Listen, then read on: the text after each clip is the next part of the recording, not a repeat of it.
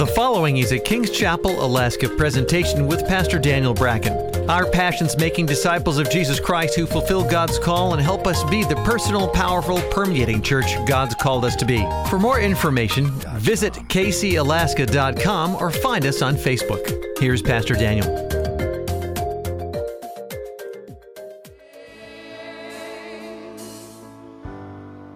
Hallelujah.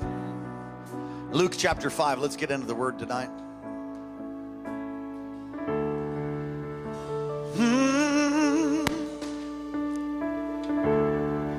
Chapter 5. Come on, I'm just messing with you. Luke 5, verse 15. Don't mess with the minister, Micah.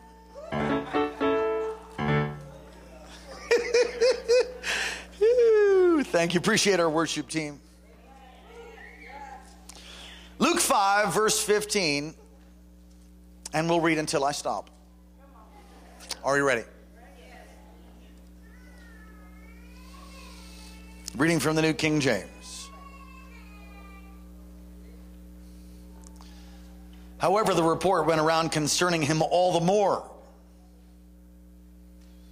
And great multitudes came together to hear and to be healed by him of their infirmities. So he himself often withdrew into the wilderness and prayed.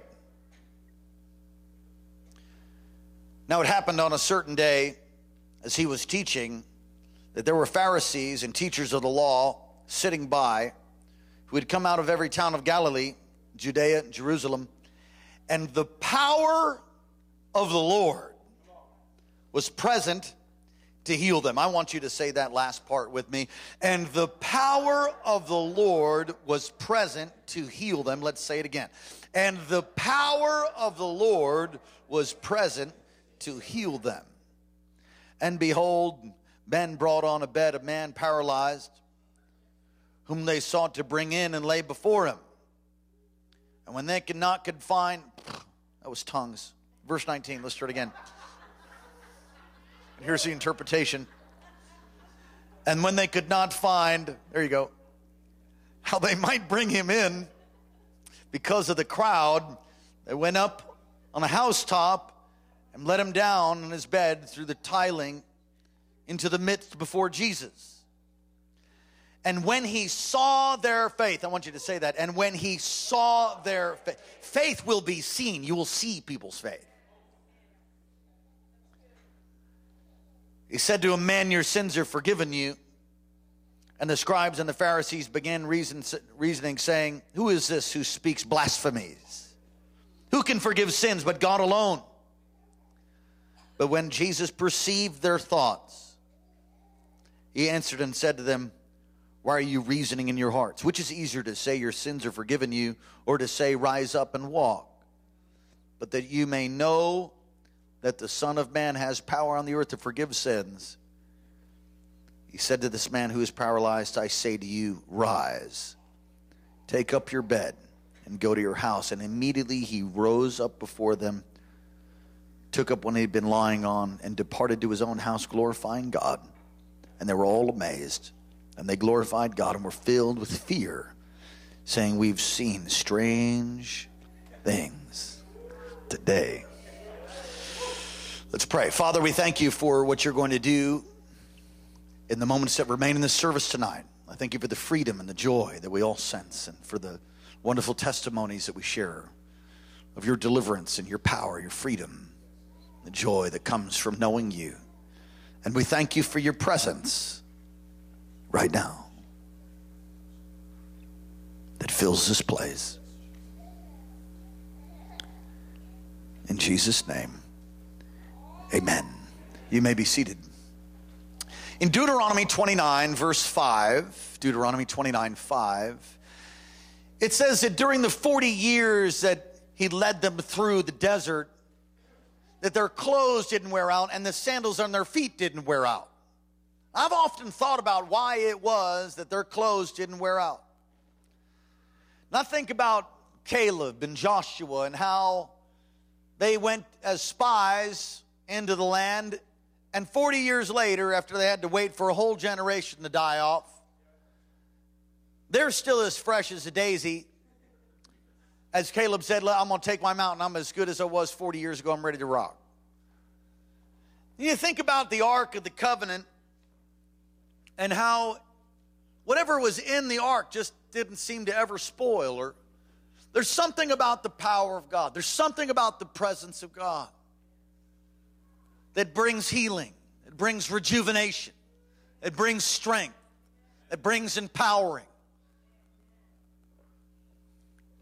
Lord, let your presence come.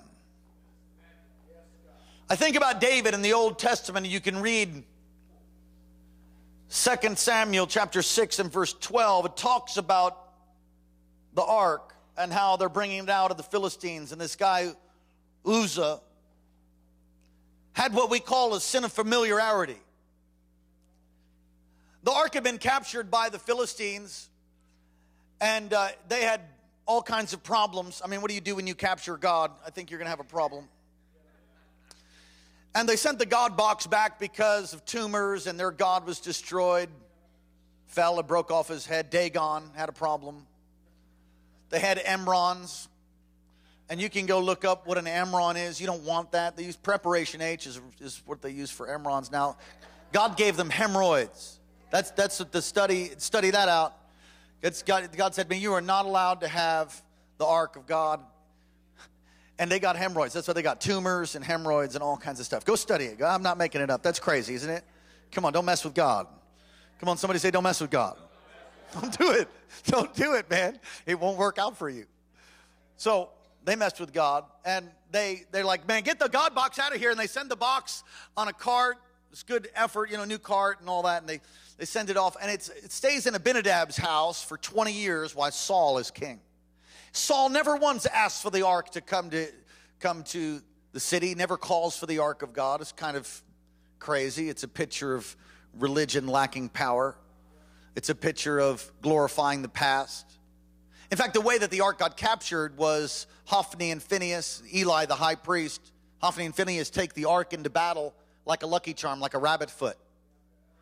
And uh, they weren't right with God, they were in sin. You can read that and as a result, the ark is captured and they lose out. You know, you, you know, you, you don't you got you got to be right with God. You're going to have power. You're going to have authority. The Psalm 91, because He's set His affection on me, I will I will protect Him, and that's what Psalm 91 is talking about. You can write Psalm 91 on your fridge and drink it out of a coffee mug and do all kinds of stuff. But if you ain't right with God, you can't claim Psalm 91. All right, so you can have a you can have a, a, gold cross around your neck tonight, and if you're not right with God, you're going to get bit. You know what I'm talking about? You can hang garlic do whatever you want. The vampire's still coming. It's a relationship with Jesus that keeps you safe and protected. It's out of that relationship. It's not some lucky rabbit foot or a lucky charm or a talisman or any of that stuff. All right, so. So the ark is captured and is brought to Abinadab's house. For 20 years it stays there. Abinadab has a son. His name is Uzzah. He's raised in a house that has the very ark of Almighty God for 20 years. So the boy's raised looking at this God box. He's raised looking at this thing like it's a piece of furniture or something.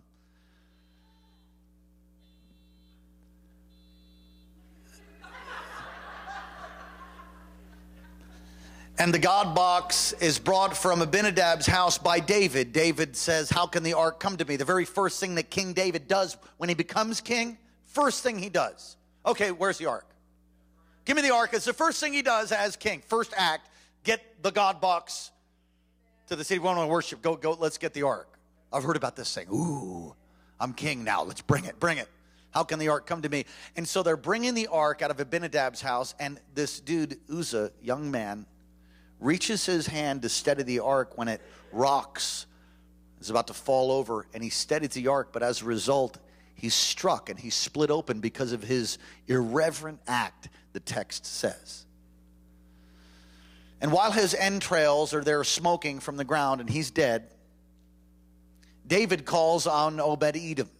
And I've shared all this before, but we'll bring it into the context of Luke 5 here in just a moment. He calls on Obed Edom, who happens to be standing around, and he says, Obed, yes, my king. He says, Bring the box to your house. What? It just killed cousin Uzzah. You know what I'm talking about? me to bring the box to his house. I mean, what do you say? To, what do you say to the king when he tells you, bring the box to your house? You say, yes, sir. Right? He says, yes, sir. I'm convinced, I've imagined this many times over in my own heart. He goes and he gets his kids. His kids aren't accustomed to obeying him, so he brings them out to the field where Uncle Uzzah's entrails are smoking. There's the smoke rising from Uncle Uzzah who's been struck because of his irreverent act, his act of familiarity. And let me say that we don't let kids play on our platform, run around with little microphones and mess with all the musical equipment and pull flowers out and do cartwheels and stuff unless it's under the anointing of God doing cartwheels and things like that. that is fine. And the reason we don't let kids just do anything in the sanctuary is because we don't want them to get familiar with where God gets, where God heals people, touches people, where the word of God comes forth. We don't, that, that's very, very, it's very and very important to us. Because if your kid gets familiar, he gets anesthetized do you know what that is? He gets inoculated. Do you know what I'm? T- Does anybody know what I'm talking about? He gets inoculated. So, in other words, we have a whole generation of kids that raised in the power of God, familiar with the presence of God, familiar with uh, His power, and as a result, they're like, "Yeah, I'm all up in church. Yeah, hallelujah. I go to church. Uh huh. That's right." And then there's no reverence though, and so they just take it for granted. I don't know if you know what it is to be in a dead church. I've experienced that before. No thanks. Can I get an amen? So if, if my, my wife or myself, my staff stops your kid from running around up on the platform, that's why, because we don't want them to get familiar with the things of God and inoculated to God's power and presence. So Obed Edom brings him out, looks at the smoking entrails of cousin Uzzah, and says, The box is coming home. What? The box is coming to our house. Don't touch the box. Don't touch the box. You touch the box, that's what's going to happen. I'm talking about me. You're not going to get in trouble for me. That's going to happen right there. Smoking entrails, Uncle, Uncle Uzzah. And they bring the box to Obed Edom's house, and you guys know the story. For three months, it's there, and, the, and Obed Edom's house is so blessed that, it, that, that it's got sunshine on a cloudy day, and I preach a message and sing, I got sunshine on a cloudy day when it's cold outside. Come on. I, I guess you said what can make me feel this way, my God my God. Talking about my God. Right? And so that's what happens when God's presence comes to your house. When it comes to your heart, everything changes. David hears about what God did at Obed Edom's house, and he's like, I knew it, I knew it, I knew it, the presence of God. The presence of God is what you need in your life. You need the presence of God. You need the power of God. You don't need a set of rules and regulations. You need the presence of God that comes out of a relationship with Jesus. Imagine if that could happen here. I will tell you that every every person I know that ever opened their home for a small group ends up like Obed Edom. By the way, if you look at the trace Obed Edom, do a little word study on the boy.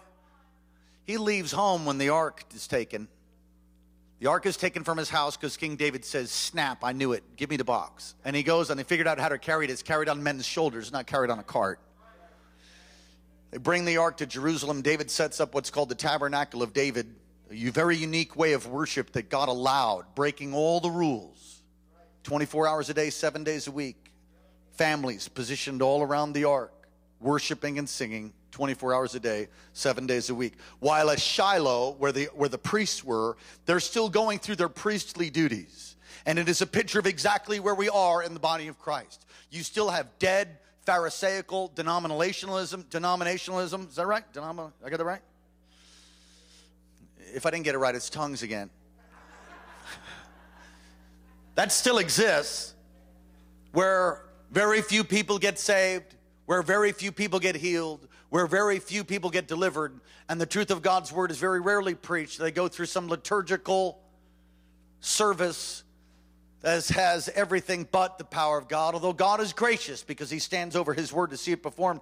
And whatever degree or measure the word is preached, come on, it doesn't return void. I, I heard the word of God like a, like a bell in my ear when I was in high school, Episcopal school, deader than a doornail, that service. However, they read God's word. And when I heard that thing, I thought, what does that mean? It just went into my spirit, it stayed with me. And God used that to save me many years later. That's still happening today. There's still dead denominations. And many denominations start in the fire. In fact, I would say that all denominations have started in the fire, meaning the fire of God, the presence of God, the power of God, the passion that comes out of a relationship with the Lord. But they end up becoming dead, many of them. And we find ourselves in the body of Christ where the old wineskin, which the Lord is even concerned about, he doesn't want to see old wineskins destroyed, but he wants to pour in new wine. He wants to bring his power. He wants to bring his presence. He wants to bring the dunamis of God, the power of God. Not the eloquence of man, not the wisdom of man, not, not smoke and lights and video and cute little pithy sayings, the power of the Holy Spirit. Now, if you have the power of the Holy Spirit and you add some smoke and lights, I think that could be okay. But don't try to have smoke and lights and pretend that's the power. And David bringing the ark, God allows for him to set up this veilless worship. There's no holy of holies. It's open. Everybody can see it. Everybody can see the ark. Very different than the tabernacle prescribed by God to Moses to be built, which the high priests are still doing the stuff in Shiloh while David actually has the power of God, the ark of God. It's exactly where we're at. I call it the tension of the two tabernacles. And God is concerned about denominations. And I believe He's going to pour out His Spirit on the Catholics. I believe He's going to pour out His Spirit and has in times past, but I believe He'll do it again, an Episcopal church. You know, we started the church in um,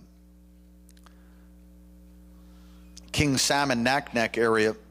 We rented a, a Mormon church. I don't know, you really can't call it a church. We rented a Mormon building. Well, if you understand what church is, that's not what it is. So, the ecclesia of God. So, we rented this building, and this guy came to one of the services, and he said, I knew it. I knew it. I have this prophetic word. I knew it. I knew I was going to see it come to pass. I said, What's that? He said, God is going to, God is going to touch the Mormon church. Here he is. We're in their church. We're touching it. Praise God. I said, Amen. If we look at the text now in verse 17 of, of Luke 5, the power of the Lord was present to heal. Now, we've talked a little bit about the Old Testament and the ark, applying it to the New, New Testament of where we are, the tension of the two tabernacles.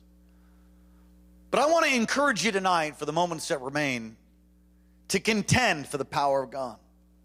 Contend for for the anointing. The anointing to anoint is to pour oil over or to, in the New Testament application, to release power and enablement. Acts 10, verse 38, how God anointed Jesus of Nazareth with the Holy Spirit and power, who went about doing good and healing all that were under the power of the devil because God was with him. Jesus was empowered by the Holy Spirit. Could this happen today? It, it could happen today. It, it is happening today. In the New Testament, there's an emphasis on the power of the Lord. Second Corinthians, turn there if you would. Second Corinthians chapter 3 and verse 13. If you'd put it on the screen, please. Second Corinthians 3, verse 13 is good, but we're going to go to 17. Verse 17, if you would. There it is. Now, the Lord is the Spirit. Where the Spirit of the Lord is, there's liberty, freedom. I've said it before, but here's another way to say it. Where the Holy Spirit is allowed to be Lord, then there's liberty. Then there's freedom. Then there's healing. There's an emphasis in the Apostle Paul's ministry. 1 Corinthians 12 talks about the gifts of healing. What made the Apostle Paul such a dynamic instrument in the hand of God? It was the anointing, the enablement of the Holy Spirit. It is the Holy Spirit. He couldn't hardly speak, he was not eloquent in his speech. Romans chapter 15, verse 19 describes the basis of the Apostle Paul's ministry. He wrote three quarters of the New Testament. I think he's got something to teach us. Can you say amen? He says this Romans 15, verse 18, pardon me. I will not venture to speak anything except what Christ has accomplished through me in leading the Gentiles to obey God by what I have said and done. 19. By sign, the power of signs and miracles through the power of the Spirit. So, how did he do these great things among the Gentiles? By the power of signs, wonders, miracles, through the power of the Spirit. So that in Jerusalem and all the way around Illyricum, I have proclaimed, I have fully proclaimed the gospel of Christ. I have fully proclaimed the gospel of Christ. Don't have half a gospel. Half a gospel brings religious people that are bound and addicted. Have the full gospel. We need the full gospel. We need the power. Uh, need the power of the Holy Ghost. That was tongues. That's right. What'd you say? It I said it's not by power and not by might, but it's by my spirit, says the Lord.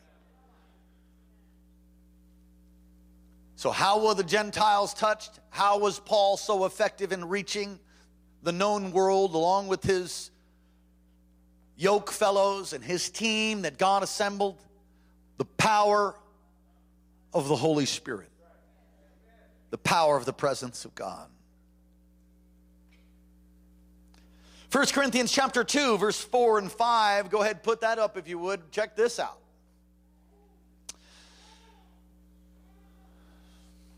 My message and my preaching were not with wise and persuasive words, but with a demonstration of the Spirit's power. So that your faith might not rest on human wisdom, but on God's power. Many people have faith in human wisdom. And when the wind of hell blows, and make no doubt about it, it will blow on everybody's life at some point, maybe even numerous times. If your faith is not founded on the Word of God, the power of God, you will crumble. I don't like trials. I don't like suffering, but I sure like what it does for me. 1 Corinthians 2 4 and 5. My message and my preaching were not with wise, persuasive words, but with a demonstration of the Spirit's power. Not persuasion, the power, the presence of Almighty God. That is what convinced people that his message was from heaven not some gifting, not some charisma that he had in his own natural self. In the book of Hebrews, chapter 2, and if you would, Hebrews 2 4, pull that up. Demonstration. Apadisius is how you say it in the Greek. It means to exhibit, to accredit, to bring a display. Demonstration. Hebrews chapter 2 and verse 4, and God also testified. Anybody ever testified in a court of law? And God also testified to it by sign to what? What did he testify to? He testified to the truth of the word, the power the, that, that Jesus died on a cross and rose again from the grave, that the keys of hell and death have been snatched by our hero, he testified. God did what? He testified. He, he literally testifies and says, Yes, that's right. And he does that. How does he do that? By signs, wonders, and various miracles, and by the gifts of the Holy Spirit distributed according to his will. How do we know that what we're, what we're reading is truth? I mean, you can study it It never contradicts itself. 66 different books, the Word of God, written on three different continents, from, from farmers to noblemen. You talk about Jesus, over 300 scriptures that prophesied that God would do what He did through His Son, His one and only Son, types and shadows throughout Scripture, fulfillment of prophetic words that are absolutely impossible to do except that God would do it over and over and over the Word of God. Put the scripture back up, please. Over and over and over. And when we read the Word, signs and wonders follow the preaching of the Word. You know why? Because when you preach the Word, then He goes, That's right. And He does a sign, He does a wonder, He does a healing. See, so many people don't preach the Word. So many people just have some religiosity about them and, and they don't really bring the Word of God. You know, the Word of God is sharper than any two edged sword. When you speak the Word, it takes the head off of stuff. When you testify to your family, many of you have shared your testimony, and I think that's a great thing, and it certainly has power. Revelation 12 11, we overcome the devil, we overcome him by the blood of the Lamb, by the word of our testimony, and loving our lives, not so much as to shrink from death. Your testimony has power, there is no doubt about it. It is a, a weapon, a mighty weapon. But for the love of God, use the word of God, preach the word of God specifically. You know, my kids, when they were yeah, they're growing up now and they're wonderful, God fearing children. I love them so much. Proud of you. We had picture Bibles for them when they before they could read. I couldn't wait to get rid of them. You know why? Because you can pull a picture of something out of the Bible and flash it at the devil. He doesn't really give a flip. Oh, but if you teach your kids the Word of God, I couldn't wait to get away from the, the little watered down version. You know, it's easier for them to read okay, I, maybe it is, but there has to come a point when they begin to learn the Word, when they begin to really learn the Word of God. And I, you know, more and more I'm loving the King James Version because it's so different than our own language. It's somehow, it's, you know, I don't think it's the only anointed version or anything like that. And there are those that can argue that point. The main point for tonight's message is this learn the Word, preach the Word, share the word, and when you do, God will step up and say, That's right. Bang. Miracles. He testifies. It's like he's sitting in the witness box. It's like the Holy Spirit is in the witness box.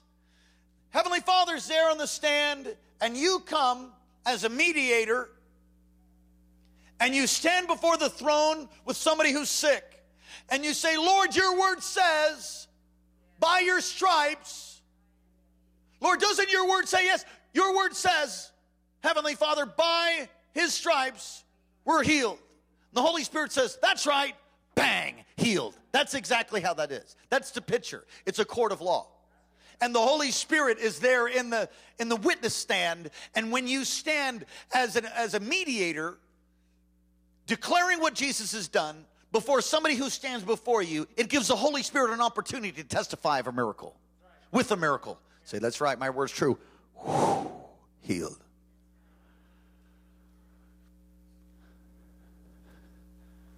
Come on, somebody say, speak the word.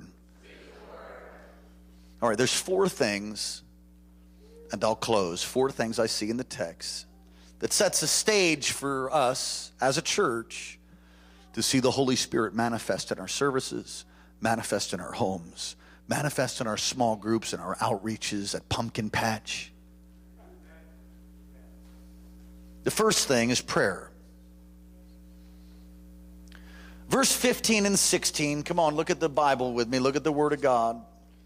Luke 5, verse 15. However, the report went around concerning him. All the more, and great multitudes came together, and he healed them of their infirmities. And verse 16, so he himself, talking of Jesus, often withdrew into the wilderness and he prayed. Now, if the Son of Son of God, fully man, fully God, if he had to go pray and he had the Spirit without limit, but he went and he prayed, how many of you think it'd probably be a good idea if we want God's presence and power to come that we ought to have a lifestyle of prayer? He would constantly go apart and pray. He would constantly go. Not, he didn't go and counsel people I do believe in counseling, but I mean, he would go and he would pray. Prayer counseling, that's different. Way greater results. We want the power of God, but we don't want to spend time in prayer. Well, you missed a great place to say amen. You want God to manifest. We want God's anointing. We want God's enablement. We want miracles. We want signs, but we want it like Jack in the Box. You pull up, give me number four, go big, whatever. Ding. And I'm thankful for when God shows up and we didn't do any praying. You know, anybody thankful for that? But if you will pray, you will see a greater release of God's power in your life. If the presence of the Lord is going to be manifested, we're going to have to spend time in prayer. Faith has got to be present. You'll see this man who's brought by four crazy friends, as it says in another account. They bring this paralytic on a bed and they rip open the roof. They, they, they pull the tiles up on the roof and they lower Homie down before Jesus. You didn't know his name was Homie, that's what his name was Homie. Homeboy comes down, lowered through the roof. They destroy somebody's house so that he could get healed. And it, and, and it says that when Jesus saw their faith, when he what? When he saw their faith. Faith is doing. Faith is action. Without without works, faith is dead. Now, you gotta, you gotta, you will see somebody's faith when they've got faith. They do stuff. They they move forward. They position themselves. Faith has got to be present if we're going to see God manifest. Faith is action. What if what if you anticipated God's power and presence to come upon your home even tonight? Can you imagine for a moment you return home and you open the door and the cloud of the presence of God is in your house?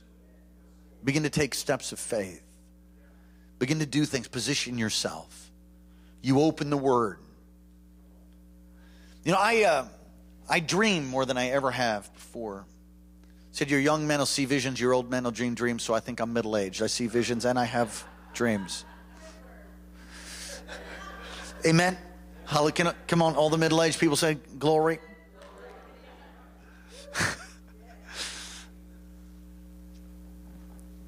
and if, if I, before I go to sleep, will set my heart to say, God, speak to me through a dream I, uh, I have this little journal that I, I got, I've tried to go electronic, but I just can't, I can't pull it off.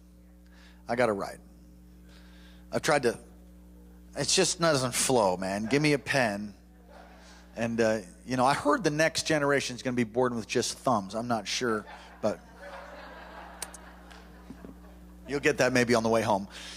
I put my journal next to my, I came back from Chile, I put my journal next to my, my bedside, and I put a pen there. And I'm saying, God, speak to me. When God gives me dreams, sometimes they're so, inc- sometimes they're pizza dreams. You know, you got to discern what's what, but so detailed. He, he can speak to me through dreams. I, have received amazing dreams that have, that have really charted the course for my life and even for our ministry and moved us forward. And so now I've been going to sleep, and I'm, my faith is I've got this is my faith. I put my journal down to my bed next to my bed because I believe God's going to speak to me. I've got a pen, and I'm saying, Come on, Jesus, you can talk to me. I'll be listening. I'm gonna pop up and I'm gonna write it down. That's faith. And so now I go to sleep and I believe, I believe I'm gonna have a dream tonight. I'm even talking, come on, Jesus, hook me up. Me a dream, God. Come on, God, speak to me. Some of you don't expect God to speak to you at all. He's waiting to speak to you in the quiet time you never have.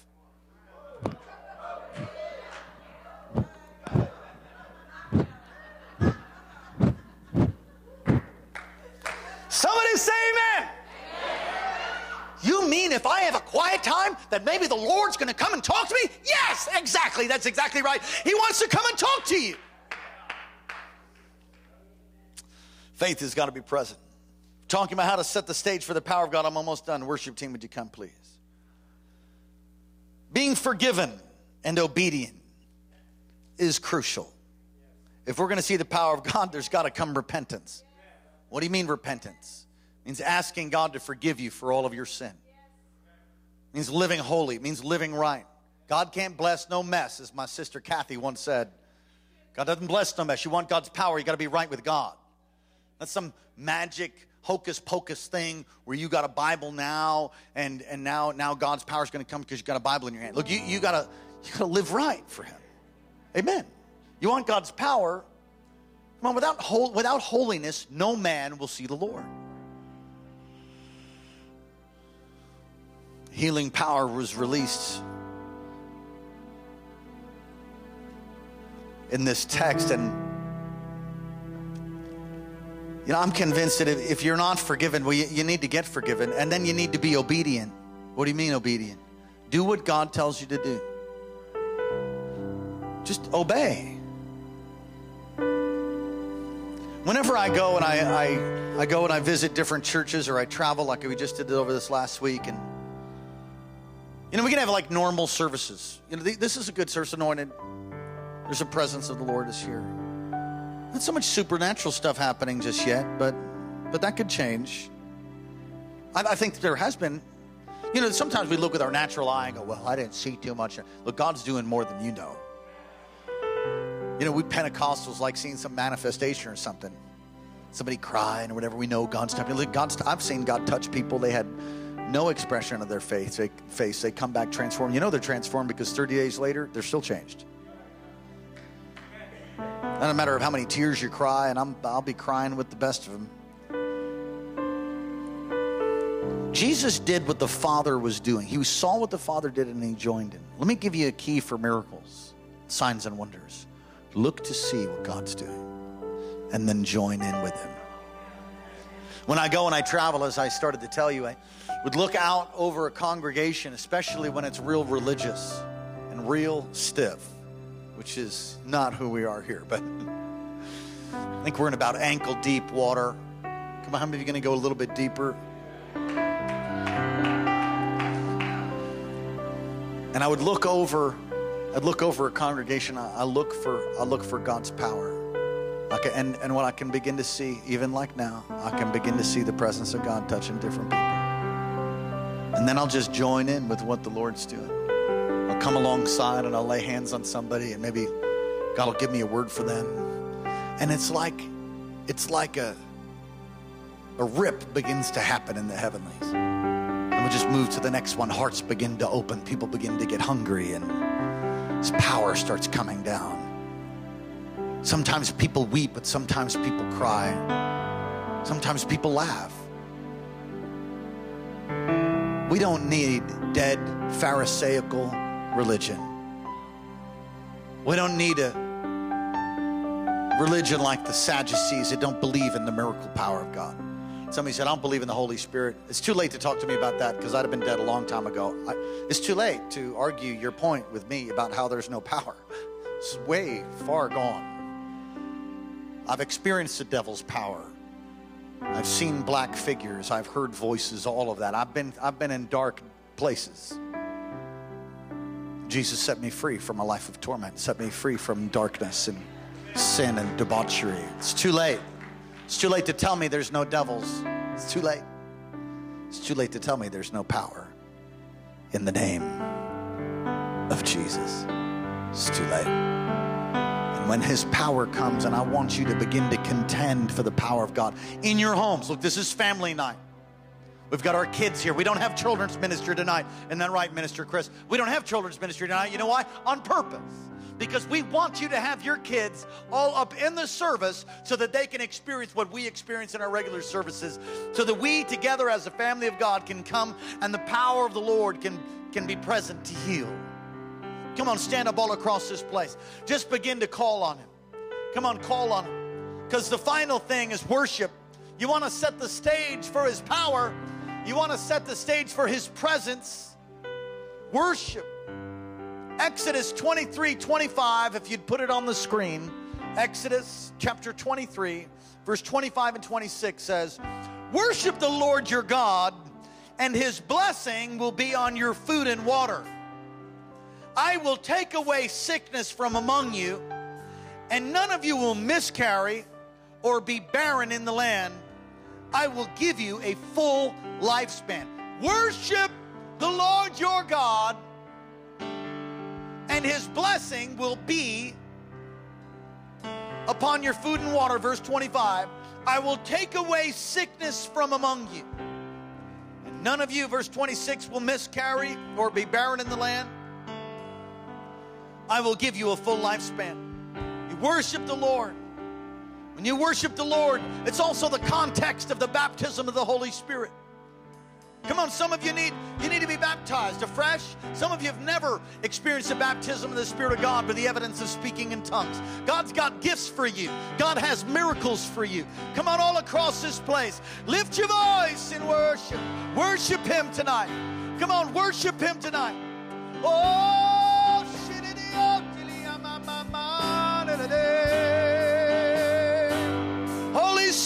come. Holy Spirit, come. Jesus, Jesus, Jesus. Holy Ghost.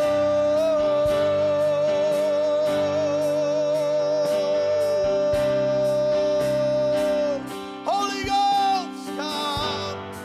Let the presence of the Lord fill this place. Let the presence of God fill this place. Lift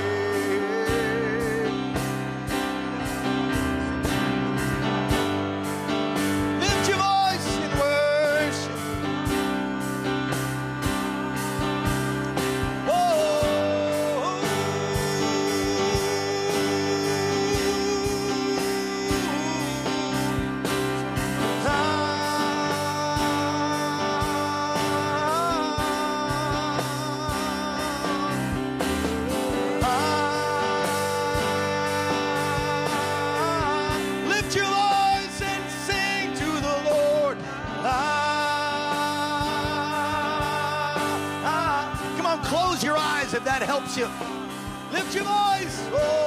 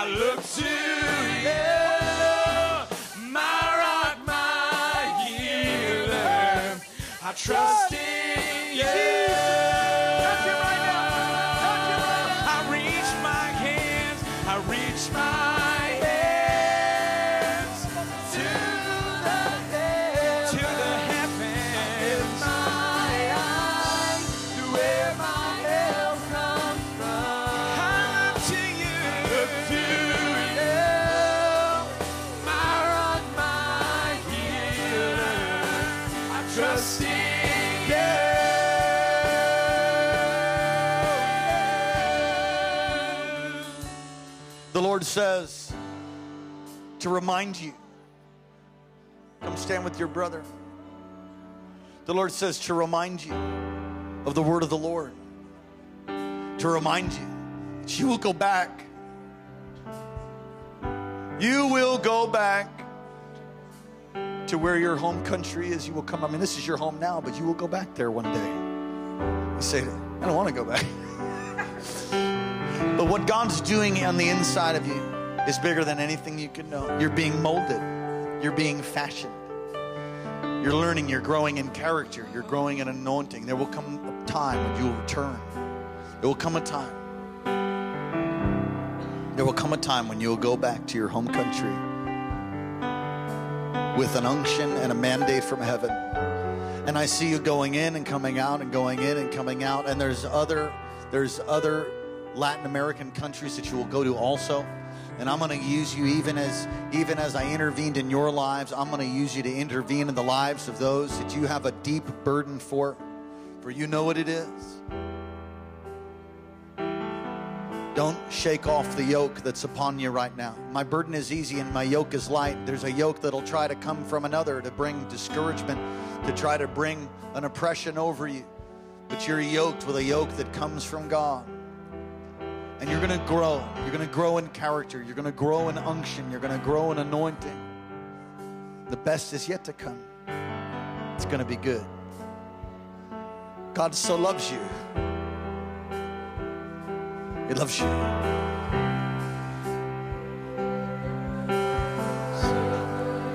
There's a great purpose about your life now. It's it's the very beginning. I'm fashioning that. I'm I'm it's like a it's like hot molten gold being poured in and the and then the mold is being broken off and God is revealing this treasured vessel. For I've chosen you to be a vessel of mine, says the Lord. I've called you. I've anointed you. I'll make a way for you. It's kind of like the the your footing was not as stable as you had hoped it would be. That was just because you're growing up. Now, as you're a young woman of God, you're finding some feet underneath you, and I've put your feet in a firm place. There's a boldness and a confidence about you, and it's for the kingdom of God.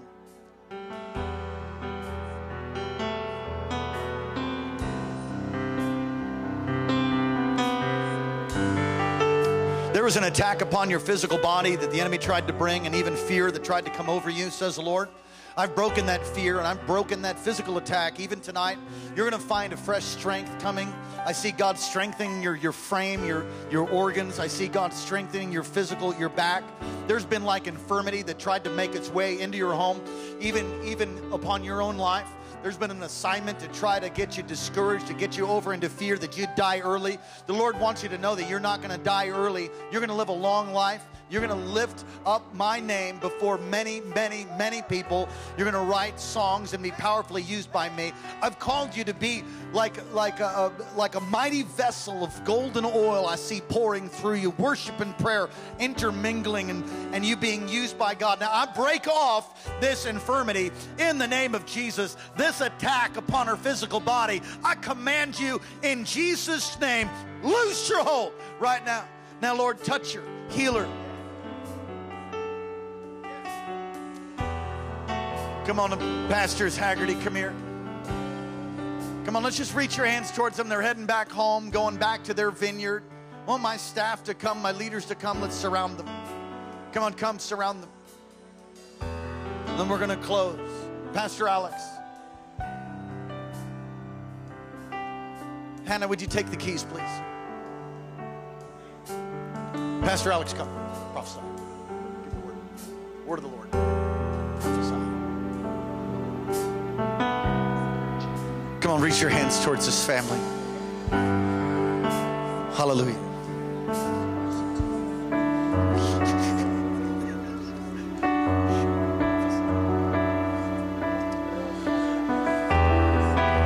Father, we thank you for this family. Thank you, Lord, that you have gifted them, Lord, with such amazing anointings. I just see you as a ship setting sail in a new season and a new voyage. The Lord is bringing you to a place where He's asking you to step out in faith, and you've heard the cry of the Lord and you have you have kind of shuddered inside and thought god really? Once again? Am i to take the step once again? And he says yes son and daughter once again you will take the step and i will uphold you once again. Just as i gave you victory in the past i will give you victory in the future. Do not let your arms down from reaching them to me. Do not let your knees get comfortable from getting on your knees before me. But as you cry out to me watch as i answer. I will begin to put gold in your hand and a fire in your heart. For that which is burning in the inside will begin to flow on the outside, and you will see a releasing of God's power in your church. You will see a releasing of the miracles, signs, and wonders, even that which was prophesied in days of old, that you will see come to fruition even in this time period. If you will seek me, if you will pay the price at my altar, you will see the breakthrough that you have desired and that you have prayed for time and time again. My anointing is upon you, says the Lord. Do not faint, for in due season you will reap the harvest in Jesus' name. Come on, somebody say hallelujah.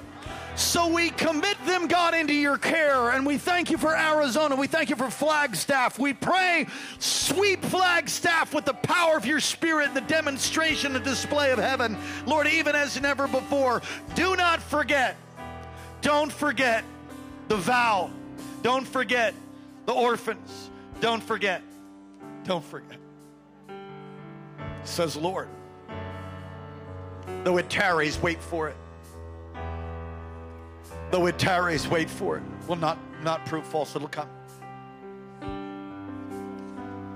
Somebody say hallelujah. Well, I hope you got something from Jesus tonight power of the Lord. Every head bowed, every eye closed, all across this place. If you're not right with God, give you an opportunity as we do the close of nearly every service to give your heart right with Jesus.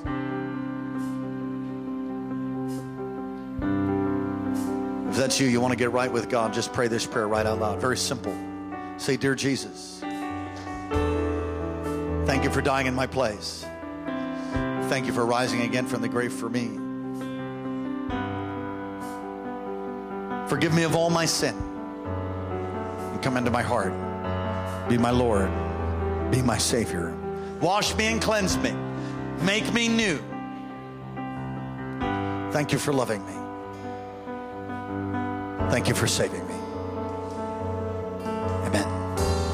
Let me pray for you. Holy Spirit, touch, fill, bless your people. May we be a people that are a people of prayer. God, may we be a people of faith.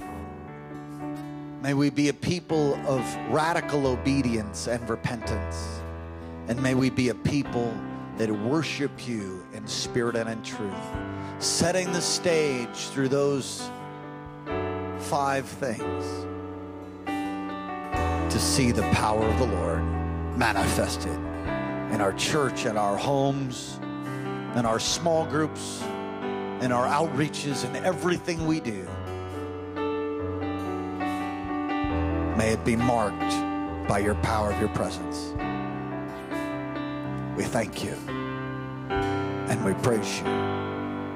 In Jesus' name. Take someone by the hand. Danny boy, come on up here and close our service, son. I need to say one more thing uh, over you, sweetheart. There's a political, a, a, a political gifting that you have, and mom and dad they'll explain that to you. But there's a, there's a unique gifting even to be in politics. In fact, where's Edna? Edna DeVries, come come just lay hands on this precious.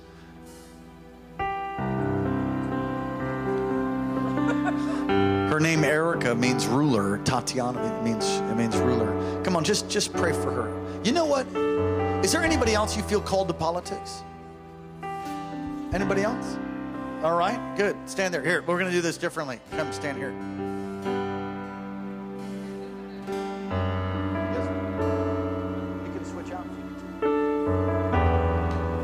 If you're called to politics, you know that God spoke to you to be a part of the political process, to maybe run for office, or it might just be an intercessor for, for politics. If that's you, you want prayer, I want you to come. I want you to lay hands on him right now. Just, just lay hands on him. Release that, that mantle that's upon you. Come on, Hannah. Come stand right here. Father, thank you. God has used Edna in a powerful way and continues to. Let that mantle, Lord, let a transference even of anointing come.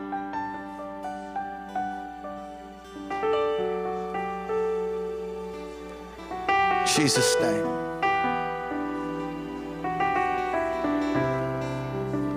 Hallelujah.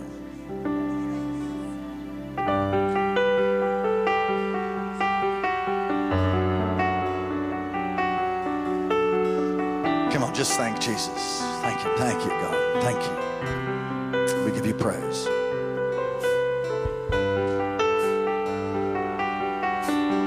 Hallelujah. Take someone by the hand. Ready? All right, Danny boy, you close us. Father God, I pray for your people. I pray that you cause your face to shine upon them, God. I pray you bless them, God. I pray that they go home learning and that they'd be blessed, God. I pray. In Jesus' name, amen. Jesus' name, amen. God bless you. We'll hope to see you Wednesday night, 7 o'clock. Invite the family, invite friends. It's going to be a great time. Ministry to the whole family Wednesday night. God bless those that are online. Hey, for those of you that that uh, were getting candy, get that candy, bring it in. Thank you for those of you that did. For those of you who haven't yet, if you would, please don't stop praying for Pumpkin Patch. It's going to be awesome. God bless you. We'll see you Wednesday night. Praise the Lord.